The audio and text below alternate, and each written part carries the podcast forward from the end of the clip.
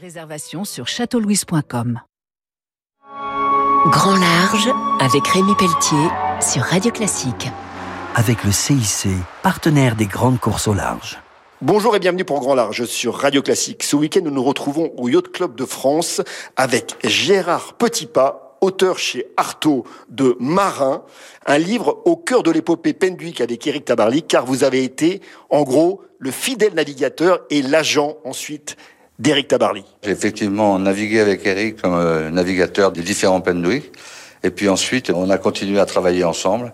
Et j'ai créé un certain nombre de sociétés. Qu'est-ce que c'est un navigateur? C'est un homme chargé de faire le point et de tracer la route? On travaillait avec euh, le sextant et avec euh, sa bite et son couteau, comme disent les marins, en observant la mer, en observant le ciel, en observant les, les nuages. Et à partir d'un point qui avait été défini au sextant, on traçait une route qui semblait la plus bénéfique pour gagner la course. Alors, il y a une préface d'Olivier de Kersauzon qui dit que vous rendre hommage est un véritable honneur et il dit que vous êtes un génie.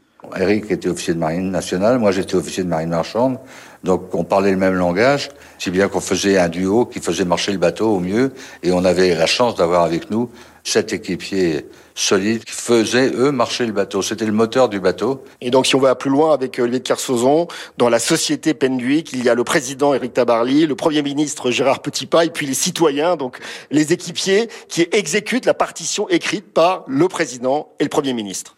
C'est le vocabulaire d'Olivier. Ça se passe un peu comme ça. Les équipiers, ils travaillent sur le pont, ils manœuvrent. Ils laissent à Eric et à moi le soin de mener le bateau à sa destination. En lisant ce livre, on comprend comment, avec toute cette épopée, vous avez réussi à convertir les Français au mystère de la voile et de la course au large. Eric voulait que les Français comprennent que la mer bordait toutes nos côtes et qu'il fallait aussi se tourner vers l'océan. Un grand merci. Je recevais donc euh, Gérard Petitpas qui vient de publier chez Artaud Marin, Mémoire au cœur de l'épopée Penduic avec Eric Tabarly, avec une préface d'Olivier de Kersauzon. On se retrouve très vite pour Grand Large sur Radio Classique. Au revoir. C'était Grand Large avec Rémi